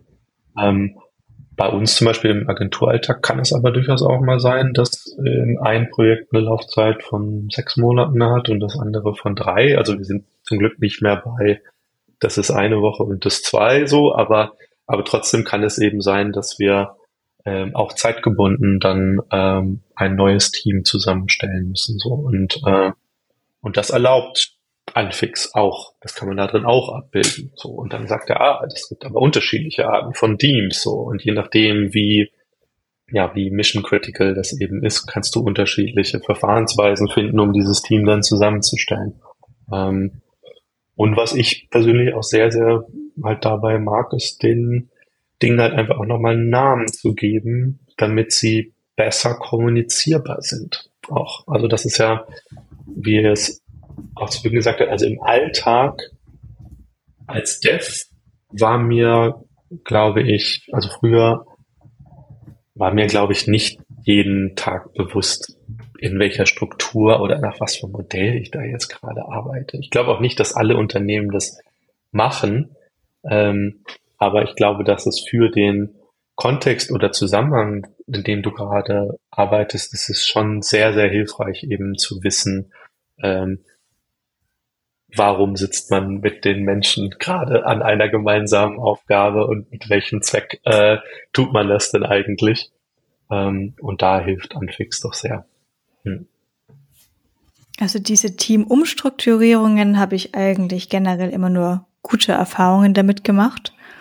Ähm, das haben wir tatsächlich hin und wieder aus, ich glaube, vor allem zwei Gründen gemacht. Das eine ist, dass einfach das jetzt darf ich nicht wieder Englisch reden, ähm, das Wissen geteilt wird zwischen allen Personen. Das hat den, es hat natürlich am Anfang kurz den Nachteil, dass man sich ja ständig irgendwie onboarden muss an irgendwas. Aber es hat natürlich genau diesen Vorteil, wenn man jetzt wie wir, es sind sehr kleine Teams im Alltag hat, dass ich aber trotzdem den Code überall noch verstehen und lesen kann, oder ich weiß im Notfall zumindest, wer die richtige Ansprechperson gleich dafür ist und muss nicht irgendwie in einen, was weiß ich, Channel mit x Personen reinschreiben, ey, wer kann mir denn zu diesem Thema mal helfen, sondern ich weiß jetzt immer genau, wen ich ansprechen kann. Das andere ist nicht nur das Wissen jetzt über die Codebase oder Wissen über die Produktfeatures geteilt wird, sondern auch den Input, den ich jetzt als Developer zum Beispiel an Code Reviews bekomme. Also nur, dass wir kleine Teams heißt, heißt jetzt nicht, dass wir keine Code Reviews machen, sondern dass wir, obwohl es eine Person nicht in diesem Feature-Team gerade dabei ist, werden die Code Reviews doch durchaus an alle Frontend-Devs zum Beispiel weiterverteilt. Das heißt, da ist natürlich auch noch ein Austausch. Und hier ist es hilfreicher, wenn das verschiedene Personen sind. Dann bekommst du einmal, sagen wir mal, stärkeres Feedback, da wo diese Person dann eben auch stark dafür ist. Es kann dann ein starkes Feedback speziell zu HTML, Accessibility und vielleicht CSS sein. Auch bei einer anderen Person ist es stark an TypeScript. Und da, wie gesagt, also diese Teams durchmischen, ähm, sehe ich immer große Vorteile da drin. Ich habe jetzt tatsächlich noch nie ein Team erlebt, das dann nicht so funktioniert hat, aber das ist bei uns 20 Personen, die sind natürlich auch aufeinander abgestimmt. Was mich jetzt noch interessieren würde, du hattest gerade Crews gesagt, eigentlich ist mir jetzt gerade egal, ob das jetzt Gilden, Teams, Crews, hm. Workforces, Taskforces, Working Groups sind. ähm, aber sprechen wir denn davon, dass wenn ich Teil einer Crew bin, bin ich dann nur Teil dieser Crew oder bin ich vielleicht Teil von mehreren Crews bei Anfix? Mhm. Ja, kommt drauf an. Also du kannst auch Teil von mehreren sein. Also das ist da jetzt nicht so festgelegt. Ähm, für die meisten Mitarbeitenden und Menschen macht es mehr Sinn, den Großteil ihrer Zeit in einer Crew zu verbringen. Mhm. Also das ist einfach Stichwort, jetzt muss ich auch denken, ähm, Cognitive Load. Ne? Also es ist schwierig für Menschen in vielen Gruppen gleichzeitig zu arbeiten. Aber das heißt nicht, dass du nicht in unterschiedlichen Zusammenhängen mit unterschiedlichen Leuten auch agieren kannst. Das ist so ein bisschen auch das, was Hans schon meinte. Ne? Also das, also du kannst in deinem crossfunktionalen Entwicklungsteam sitzen, kannst aber gleichzeitig dann auch noch Member, ja, da müssen wir vielleicht gleich mal ein bisschen in den Begrifflichkeiten gucken. Also Anfix bringt da für vieles schon auch, sag ich mal, Vorschläge mit. Ähm, und ähm, Crew begreifen die so, das ist eine ja, Ansammlung von Menschen, die äh, mit einem bestimmten Ziel zusammenarbeitet. Und wenn es zum Beispiel um so Cross-Funk oder ähm, so funktionales Alignment geht, was Hans beschrieben hatte mit diesen Gilden, das heißt bei Anfix dann äh, Forum. Also müssen wir vielleicht auch gleich mal gucken. Aber ich glaube, die einzelnen Begriffe sind, glaube ich, nicht so wichtig. Es ist halt wichtig, dass alle wissen, was gemeint ist. Und du hast bei Anfix dann immer auch gleich noch so ein Synonym Wörterbuch quasi daneben, was es dann auch noch äh, heißen kann. Ähm, genau, aber die verschiedenen Formen von Crews, das wäre tatsächlich nochmal spannend, vielleicht sich anzugucken, die es geben kann in so einem Unternehmen, weil wir gucken eben sehr stark auf diese Sicht des ähm, crossfunktionalen Teams, die, ne, also das Entwicklungsteam plus ähm, UXler und Product Owner, ähm, aber eben in einem Unternehmen kann es eben halt auch noch ähm, jede Menge andere Formen von Crews geben. So. Da fällt mir auch das, ähm, wenn wir jetzt mal außerhalb so schauen, mhm. Sind dir bei Anfix dann speziell schon Lösungen aufgefallen, die jetzt dann mit, was könnte es denn sein, Customer Support oder sowas zusammenhängt? Weil das ist ja normalerweise etwas, wofür diese ganzen anderen Frameworks dann da sind, damit es dafür irgendwelche Prozesse gibt, wenn mhm. irgendwas zum Beispiel beim Customer Support reinkommt oder wenn das Error Monitoring rot schlägt. Mhm. Ähm, wie wird das denn jetzt alles in einen Sprint? Mir ist das Wort wieder mhm. eingefallen. Wie, wird, wie kommt das jetzt eigentlich in einen Sprint und dafür gibt es das Daily dann etc.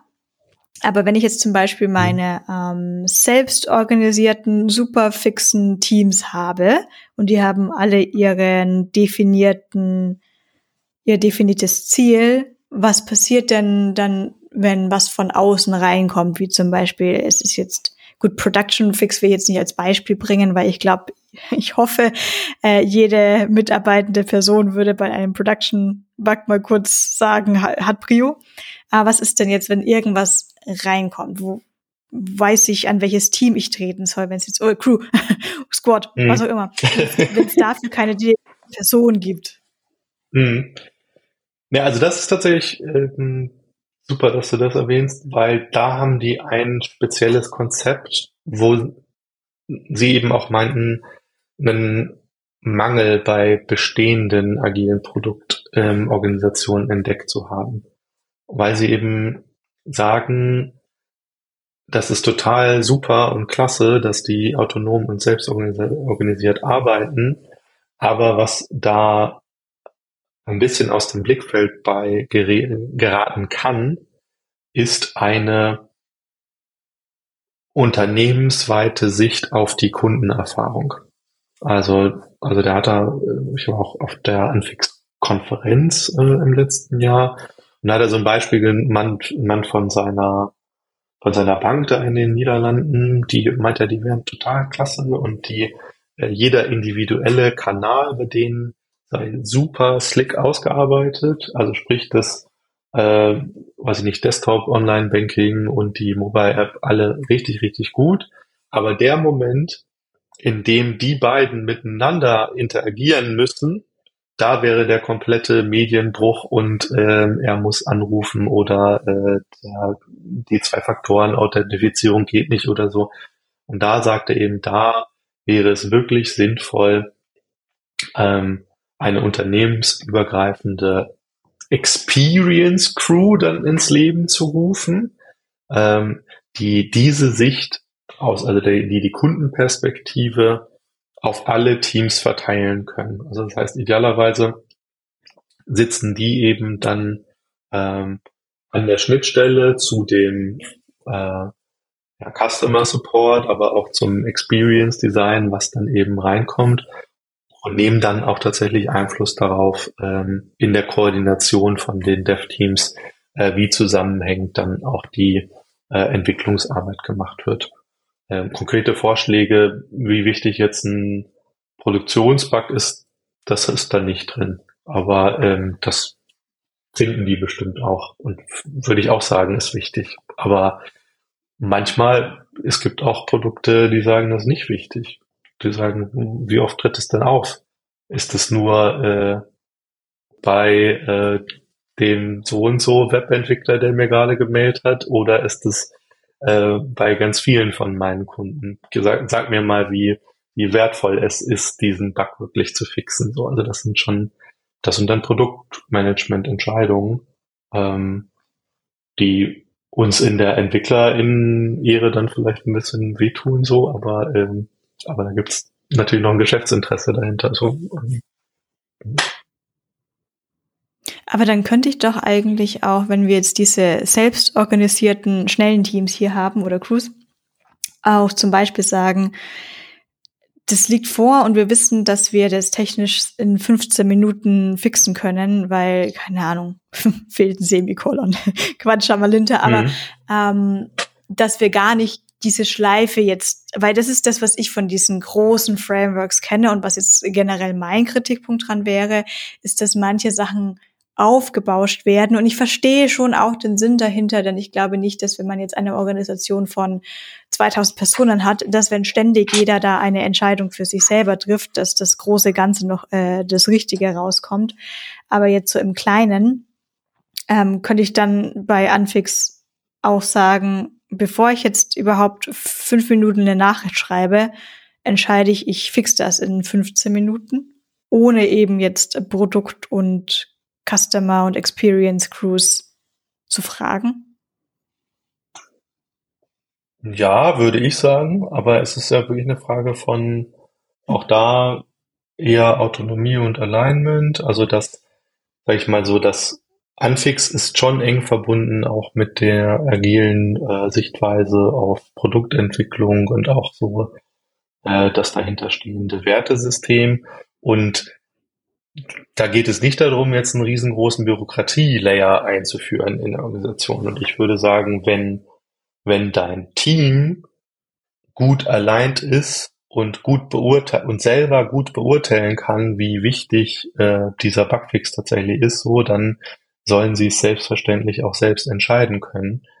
Aber wenn du in großen Organisationen natürlich zusammen denkst und also ich kann, ich kenne das Beispiel genau, was du sagst, ne? Also dieses, also stell dir vor, der direkte Draht vom Kundensupport ins Dev-Team kommt und du hast jetzt ein Produkt, was von hunderttausenden Leuten halt irgendwie benutzt wird, so, äh, dann wirst du schon in irgendeiner Weise da einen, äh, einen Filter oder Bewertungsmechanismus einführen müssen, einfach so. Ähm, naja, und dann gibt es natürlich unterschiedliche, ähm, ich sag mal, Autonomiegrade von so einem Team auch tatsächlich. Also, also Selbstorganisation heißt ja erst einmal gar nicht unbedingt, die entscheiden selber komplett, was sie machen, sondern sie entscheiden selber, wie sie es machen. Das ist so der erste Schritt.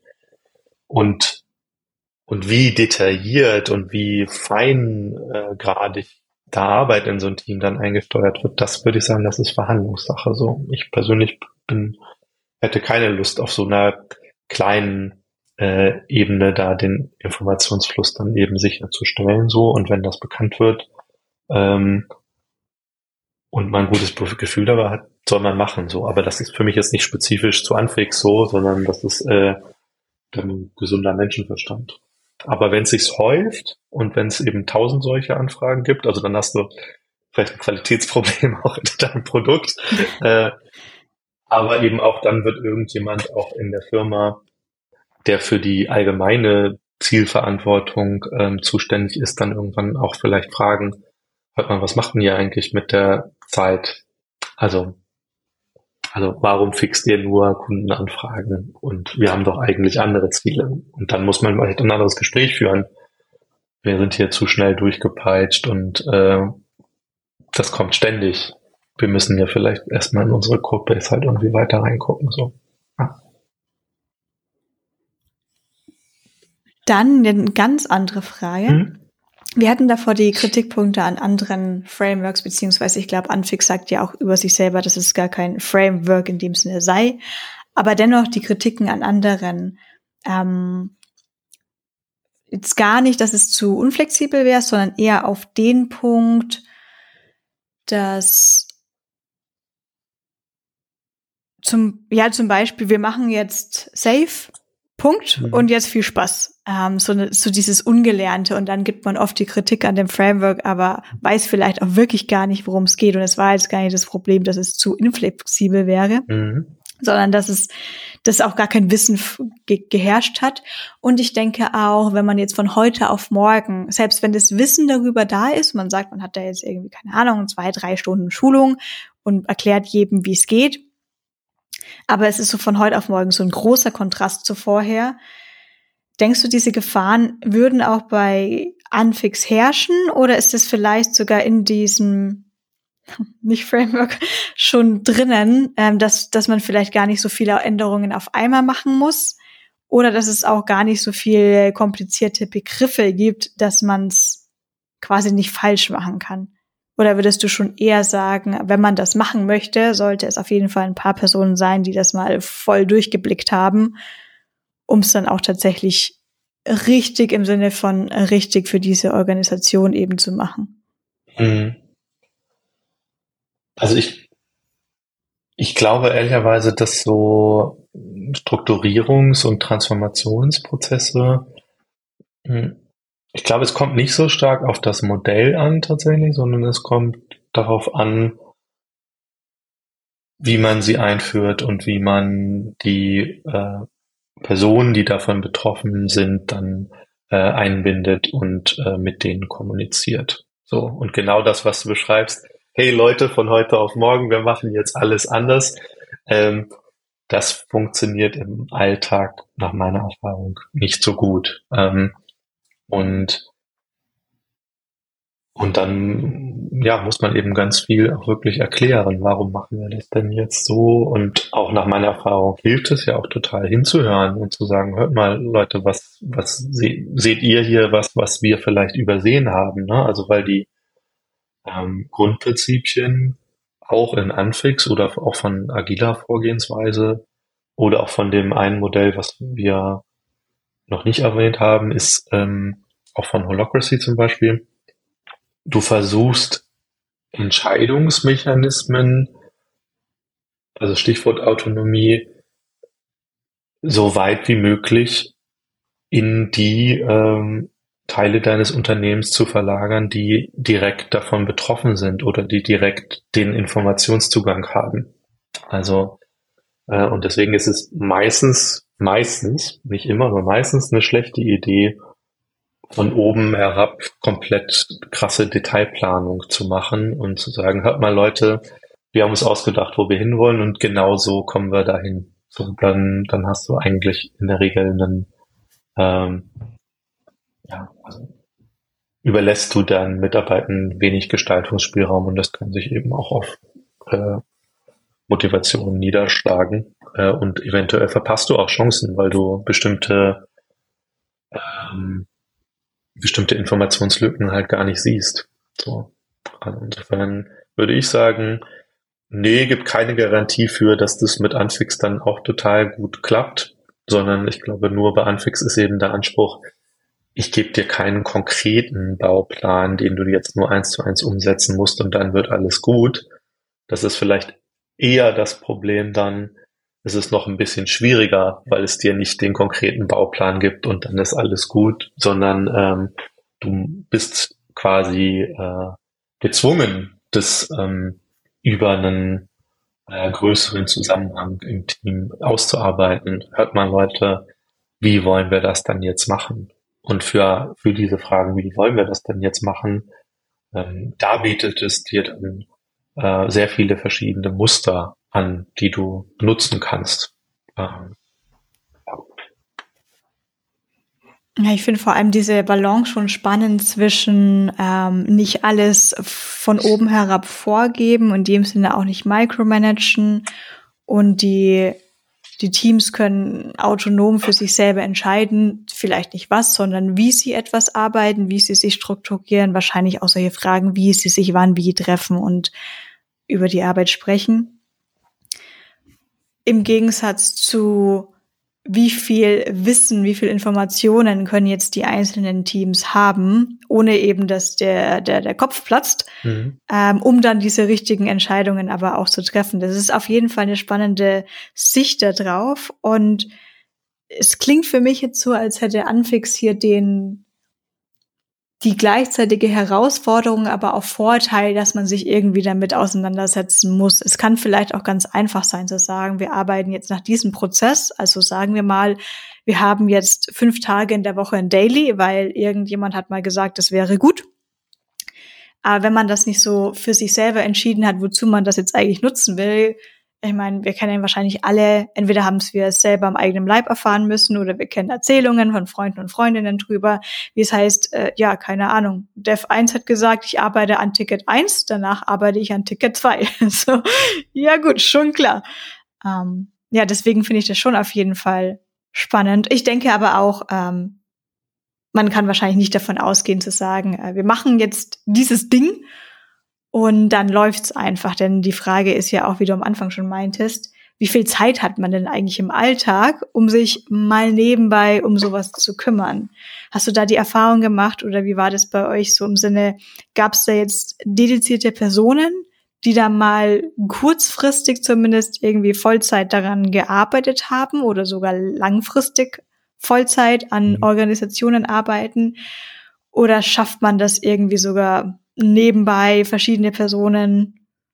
Wie war es bei euch? Hm. Na, ich glaube, der größte Schritt bei uns war quasi von keiner bewussten Organisationsform zu einer. Also das war schon ein verhältnismäßig großer Schritt. Also weil damit kommen dann eben halt auch solche Fragen. Ne? Also es macht nicht mehr jeder alles so, sondern dann fangen, fängt man ja auch an, so ein bisschen Grenzen einzuziehen zum Unternehmen und das hat immer Redebedarf, ne? Also das ist halt dann, ah, ist das dann jetzt noch Teil von meinem Job oder nicht und so. Und da war es definitiv nicht so ein Ding, was wir so mal eben gemacht haben, sondern da haben wir uns wirklich mehrfach dann mit dem Management und mit dem Leadership-Team zusammen äh, äh, eingeschlossen und viele Sachen gemeinsam erarbeitet und dann eben halt auch ähm, besprochen, wie wir die Sachen dann kommunizieren und wie wir sie tatsächlich einführen. Und ansonsten ist es bei uns so ein, naja, also für jetzt Organisationsentwicklung in dem Sinne und Change, da gibt es jetzt schon feste Prozesse. Es ist jetzt gerade keine, also bei uns steht jetzt ist jetzt auch noch nicht in Stein gemeißelt, wir Anfix wird's jetzt hier als nächstes so, sondern das ist das, was ich aktuell am spannendsten finde und wo ich mir gut vorstellen kann, dass wir uns daraus bedienen. Ähm, aber es gibt jetzt nicht die, die eine riesengroße Change-Initiative, in der wir sagen, wir müssen jetzt alle Strukturen, die wir bei uns haben, überprüfen und alle Teams neu basteln. So, das gibt's jetzt gerade gerade nicht. Und wenn es die gäbe, dann könnte, würde ich mir vorstellen, würde es bei uns eher so laufen, dass wir das auch eher so graduell ausrollen und dann eben nochmal vorfühlen, äh, tatsächlich in den Teams und ähm, Strukturen, wie gut funktioniert es denn gerade, wo fehlt euch vielleicht mal Informationen, weil was super spannend ist, was du auch beschrieben hast, Vanessa, es gibt so eine, es gibt halt das offizielle Organigramm in der Firma und es gibt das äh, informelle. So, und, und die Leute besorgen sich immer alle Informationen, die sie brauchen, um ihren Job machen zu können. Und das geht eigentlich immer kreuz und quer und links oben, geradeaus, rechts unten und bildet in den allerwenigsten Fällen zum Beispiel den Hierarchielayer tatsächlich ab in einer Firma ne? und ähm, lässt sich auch überhaupt nicht vermeiden. Das ist auch nicht schlimm. Aber es ist natürlich so, wenn du zum Beispiel merkst, dass du im Alltag häufiger mit Leuten außerhalb von deinem Team sprechen musst als mit deinem Team, dann könnte es angebracht sein, dass du eigentlich in einem anderen Team sitzen musst, weil äh, mit deinem Team selber hast du eigentlich keinen Informationsaustausch, sondern du redest eigentlich immer mit der Kraft da aus dem anderen Team und ihr habt da eigentlich irgendeine Initiative, die macht ihr gemeinsam oder so. Das wären dann Punkte, wo das spannend wäre, das zu erfahren. Mhm. Alles klar. Gibt es denn ansonsten äh, noch Punkte, auf die du speziell eingehen möchtest? Naja, also ich finde, wie gesagt, ich finde spannend die verschiedenen Arten von Crews. Ich finde aber auch spannend, ähm, aber da würde ich auch exemplarisch vielleicht nur zwei, drei Sachen nehmen, ähm, was die eben auch noch zur Hand geben, ähm, sind so Modelle und Hilfsmittel ähm, tatsächlich dann zur Prozessorganisation. Ähm, die sind aber auch nicht so stark, ne? also weil wir jetzt so viel darüber gesprochen haben, so, oh, wann mache ich meine Dailies und Retros und so. Nee, die gehen tatsächlich nochmal so ein bisschen in eine andere Richtung. Die gehen tatsächlich ans Eingemachte. Zum Beispiel, ähm, wie delegiere ich Arbeit in einem Unternehmen. So. Ähm, und da gibt es zum Beispiel, das ist auch eins zu eins aus diesem Management 3.0 Buch übernommen. Da gibt es so eine ähm, ganz, ganz lustige Übung, aber die ist auch wirklich hilfreich. Ähm, das nennt sich der Delegation Levels oder Delegation Poker. Ähm, und da kannst du zum Beispiel mit einem Team eine auf halt eine Übung machen und sagen, hört mal Leute, ist euch euch klar, also Führungskraft mit dem Team, nach was für einem Delegationsmuster hier eigentlich Sachen gerade entschieden werden. So. Und das kann man tatsächlich auch so ähnlich wie, das werdet ihr vielleicht mal gemacht haben, so, wie so Planning Poker kann man dann Delegation Poker spielen. Das ist eigentlich ganz lustig und ganz schön. Äh, und zwar Delegation im Sinne von, ähm, da gibt's dann so unterschiedliche Level, sieben Stück von Leute, ich erzähle es euch, wie es jetzt gemacht wird, äh, bis hin zu ihr macht es komplett eigenständig und müsst mir auch nicht erzählen, äh, was ihr da treibt.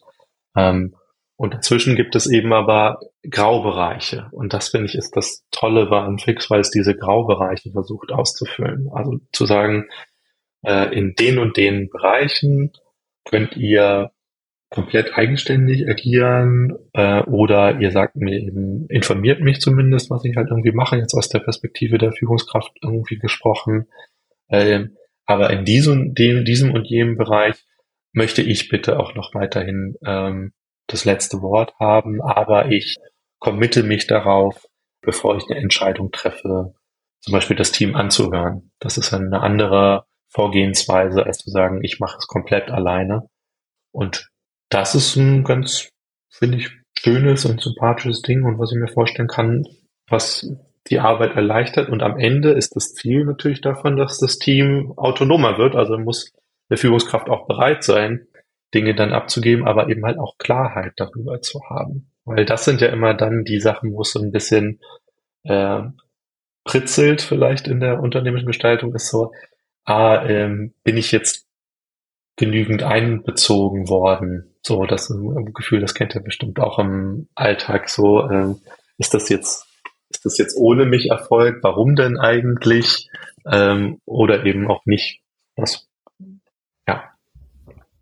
Ich kenne das auch ja. andersrum. Also ich kenne auch die Erfahrungen, in denen man in alles mit einbezogen wird. Und ich glaube, ich gelte schon immer gerne so als bisschen als die Dev-Beschützerin. Ich versuche es nicht zu stark zu machen, mhm. aber das ist, ich frage mich eben auch manchmal eben, wo diese Grenze ist an zu viel Information, wenn man gerade wieder zu kognitiver Load geht mhm. und muss jede Person immer in alles einbezogen werden. Das das ist jetzt sehr von eigenen Erfahrungen abhängig. Also ich kann mir vorstellen, dass mir gerade 50 Leute gerade sehr stark widersprechen wollen. Ähm, das sind natürlich immer Extrembeispiele dann. Ähm, apropos persönliche Erfahrungen, ähm, ich habe jetzt gerade schon relativ viele Fragen gestellt. Hans, hast du noch hast du Einschätzungen dafür? Gefallen dir diese äh, Grauzonen ganz persönlich oder siehst du das eher bei diesen, es ist doch eigentlich auch ganz gut, wenn es ein Regelwerk gibt und wir halten uns einfach alle da dran und dann ist es gut? Ja, also ich glaube, das Problem ähm, ist ja eben schon ein bisschen angeklungen. Auch ähm, es gibt halt nicht diese eine Regel im Normalfall, die für alle Szenarien gilt. Also man muss halt häufig mal irgendwie situativ reagieren. Ne? Und mit einer Information oder einer Entscheidung macht man halt eher so nach dem Motto, äh, die muss halt demokratisch gefällt werden. Manche Sachen willst du halt hierarchisch fällen müssen.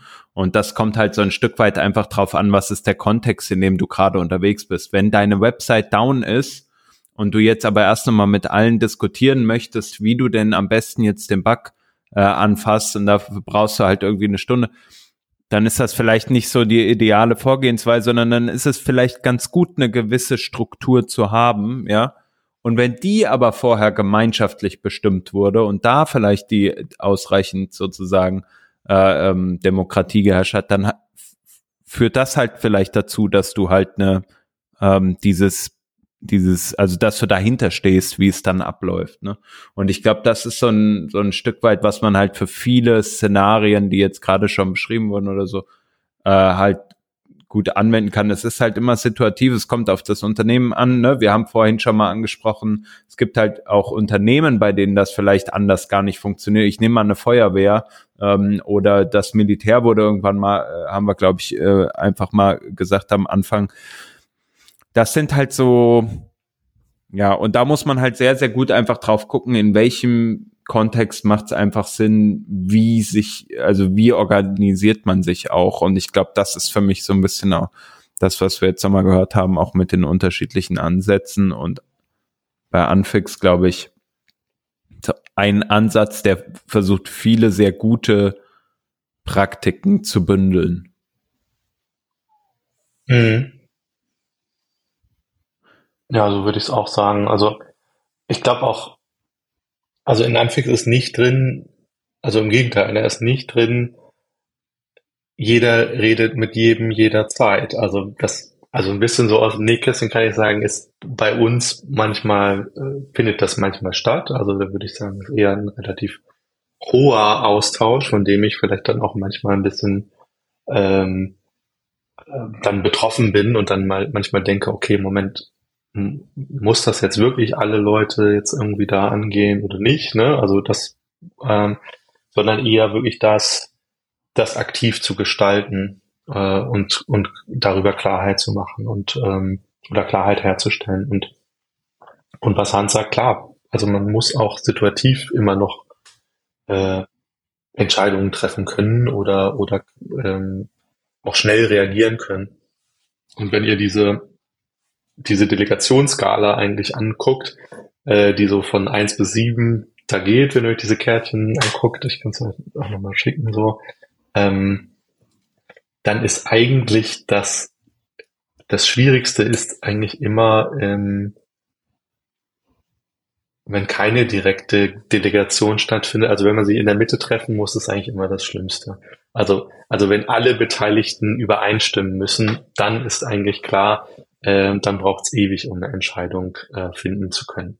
Und deswegen sind meistens eigentlich die Verfahren, die just good enough sind, also die dann eher andersherum sind. Die Führungskraft berät mit dem Team oder mit einzelnen äh, Mitgliedern aus dem Team, holt da die Expertenmeinung ein und trifft dann die Entscheidung oder andersherum. Das Team trifft die Entscheidung, aber holt den Rat der Führungskraft ein. Ähm, die, nach meiner Erfahrung, die funktionieren dann auf jeden Fall schneller. So, das ist einfach, glaube ich, völlig klar. So. Und wenn man das aber eben im Vorfeld weiß, ähm, dann, ja, dann kann das auf jeden Fall mehr Klarheit darüber dann eben auch herstellen. Und also das ist auf jeden Fall ein Modell, was ich ganz schön fand und was ich äh, direkt daran anschließend vielleicht noch vorschlagen würde, uns nochmal anzugucken, ist tatsächlich, wo wir auch daran schon mal gesprochen haben, also wäre ähm, Entscheidungsfindung. Äh, also wir haben eben über Delegation gesprochen und das andere ist äh, äh Entscheidungsfindung.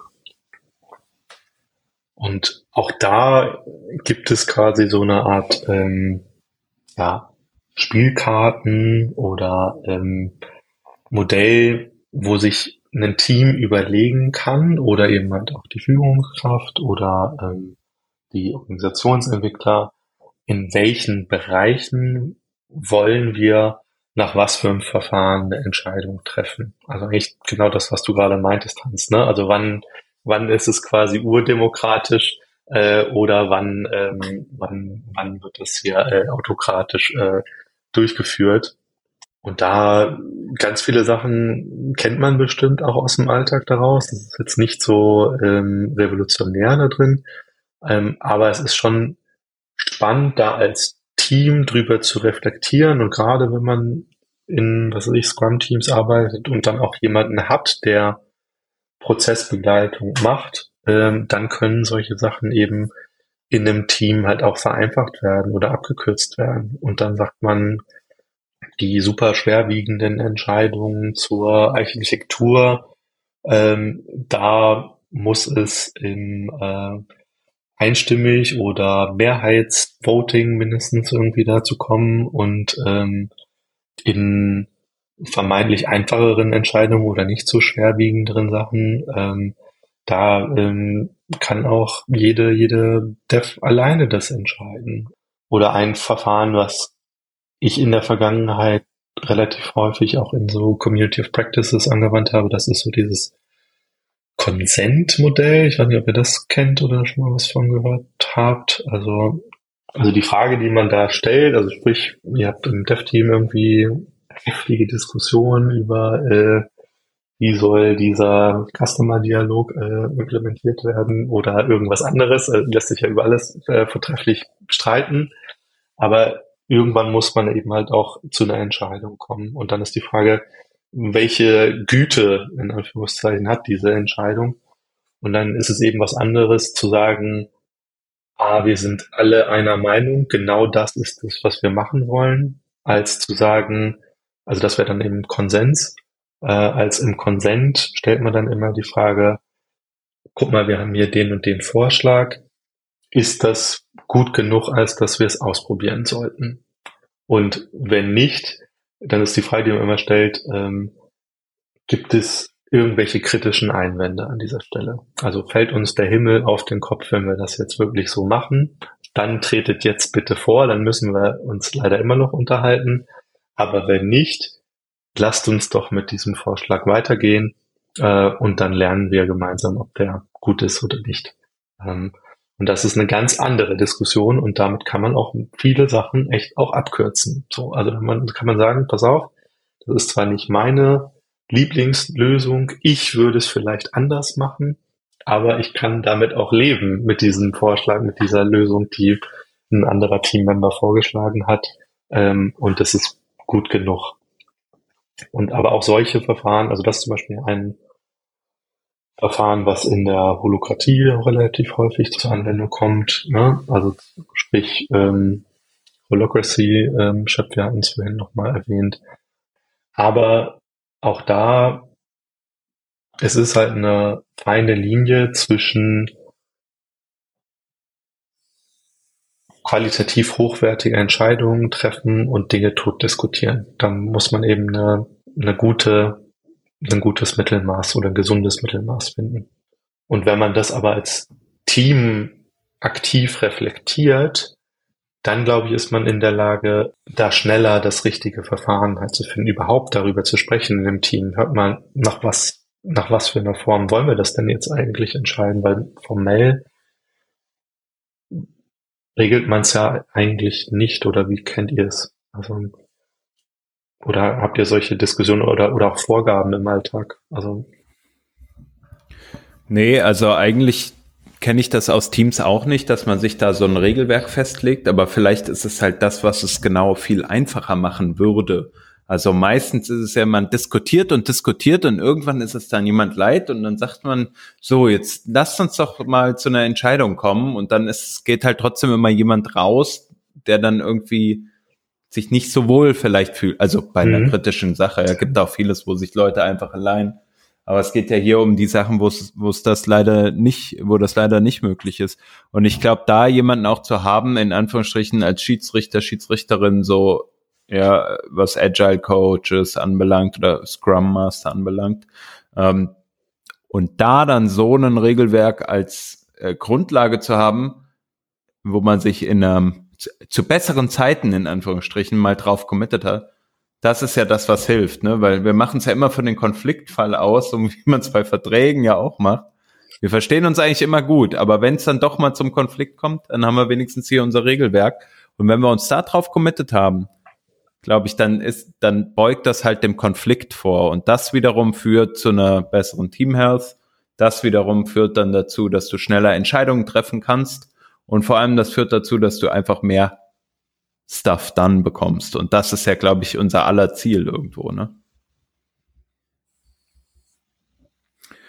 Ja, also ich finde, ich finde das cool. Ich habe das noch nie in Practice irgendwo gesehen. Ähm, ich, aber ich werde das auf jeden Fall auch mal mitnehmen und ähm, gerade für neuere Teams, die sich äh, bei uns auch hoffentlich bald gestalten ähm, oder die sich bei uns gestalten, äh, wird das wieder sehr interessant werden, wenn man sich dann doch nochmal unterhält, wie ist denn ein Team so aufgesetzt, wie funktioniert denn ein Team in sich, aber auch, sagen wir mal, auf einer, sagen wir mal, wenn man viel mit Stakeholdern redet oder in Leadership-Runden, ja, wo mhm. leider, leider muss man ja sagen, diese Themen, so meine Feststellung, häufig auch mal ein bisschen kürzer treten und man sehr, sehr viel redet und dann aber doch vielleicht sich gar nicht auf die Best Practices, die man so an anderer Stelle vielleicht auch äh, mitnimmt, ja, sei es jetzt aus dem agilen Kontext oder ähnlichem, dann vielleicht hinten runterfallen. Mhm. Ja, also ich meine, es ist ja auch immer wirklich auch eine Abwägung von, ne, also wie viel willst du regulieren und formalisieren und wie viel eben halt auch nicht in einem Unternehmen so. Also, also, also jede Regel ähm, kommt natürlich dann auch wieder mit irgendeinem ähm, Overhead, aber oder andersherum, jede Regel, die du einführst, ist sehr schwer dann wieder äh, wieder zu revidieren zu einem späteren Zeitpunkt und für Leute, die dazukommen und so, die die Entstehungsgeschichte nicht kennen, ähm, kann es auch schwer werden. Aber es sind dann eben Verfahren, die dir solche Dinge dann dir helfen, das abzukürzen und da Klarheit drüber zu schaffen. So, wie, wo liegt es denn jetzt eigentlich und in welchem Ermessen und wer wird da einbezogen, so. Und das, das finde ich grundsätzlich gut. So. Und dann kommt man eben dahin. Es geht ja immer darum, wie ähm, enable ich meine, meine Teams, Crews, ähm, dass sie möglichst gut ihren Job im Sinne des Unternehmens machen ähm, und, ähm, und dabei sich mit allen relevanten ähm, Stakeholdern austauschen können. Damit es, und das sind die entscheidenden Fragen. So. Mhm. Ja, auf jeden Fall äh, super, super spannendes Thema. Genau, ich äh, kann das leider, also gar nicht so zur Anwendung bringen in unserem Team. Das ist echt ziemlich klein. Also wir sind da wahrscheinlich noch so eher holokratisch, aber tatsächlich so, naja, so Konfliktlösungsansätze, die sind immer gut. Also das, das hat man da ja auch, dass man dass man mhm. gucken muss, dass, äh, dass man dann sich äh, irgendwie nicht äh, tot optimiert für die beste Lösung, sondern irgendwann sagt so, hier komm, wir arbeiten ja auch agil, wir können ja immer normal dann äh, verbessern später, aber lass uns mal machen. Genau. Aber ähm, ja, ich glaube, mich würde vielleicht auch nochmal interessieren, ob, was unsere Hörerinnen und Hörer so, wo die sich äh, in ihrer Organisation hinentwickelt haben und ähm, ob, ob das, also ob das, wo sie gerade sind, für sie gut funktioniert und was daran gut funktioniert, ähm, ob ob ihr Hörer vielleicht auch schon tatsächlich Anfix mal implementiert habt bei euch oder, oder das in eurem Unternehmen vielleicht gelebt wird. Das würde dich ja auch interessieren, denke ich mal, Milan. So was, was da so eure äh, Erfahrungen sind und mhm. wo das vielleicht auch irgendwie doof ist. Also vielleicht ist es ja auch blöd, dass es, äh, dass es eben keine so Guardrails gibt, so, so viele wie und Vorgaben. Ähm, ist ja bei so Frameworks auch so, ne? Manche finden das ja gut, nicht so viel drüber nachzudenken, sondern einfach zu machen, wie das vorgegeben wird und oder eben andersrum. Und äh, natürlich auch, äh, wie ihr Safe findet. Das äh, interessiert vor allem äh, die Vanessa.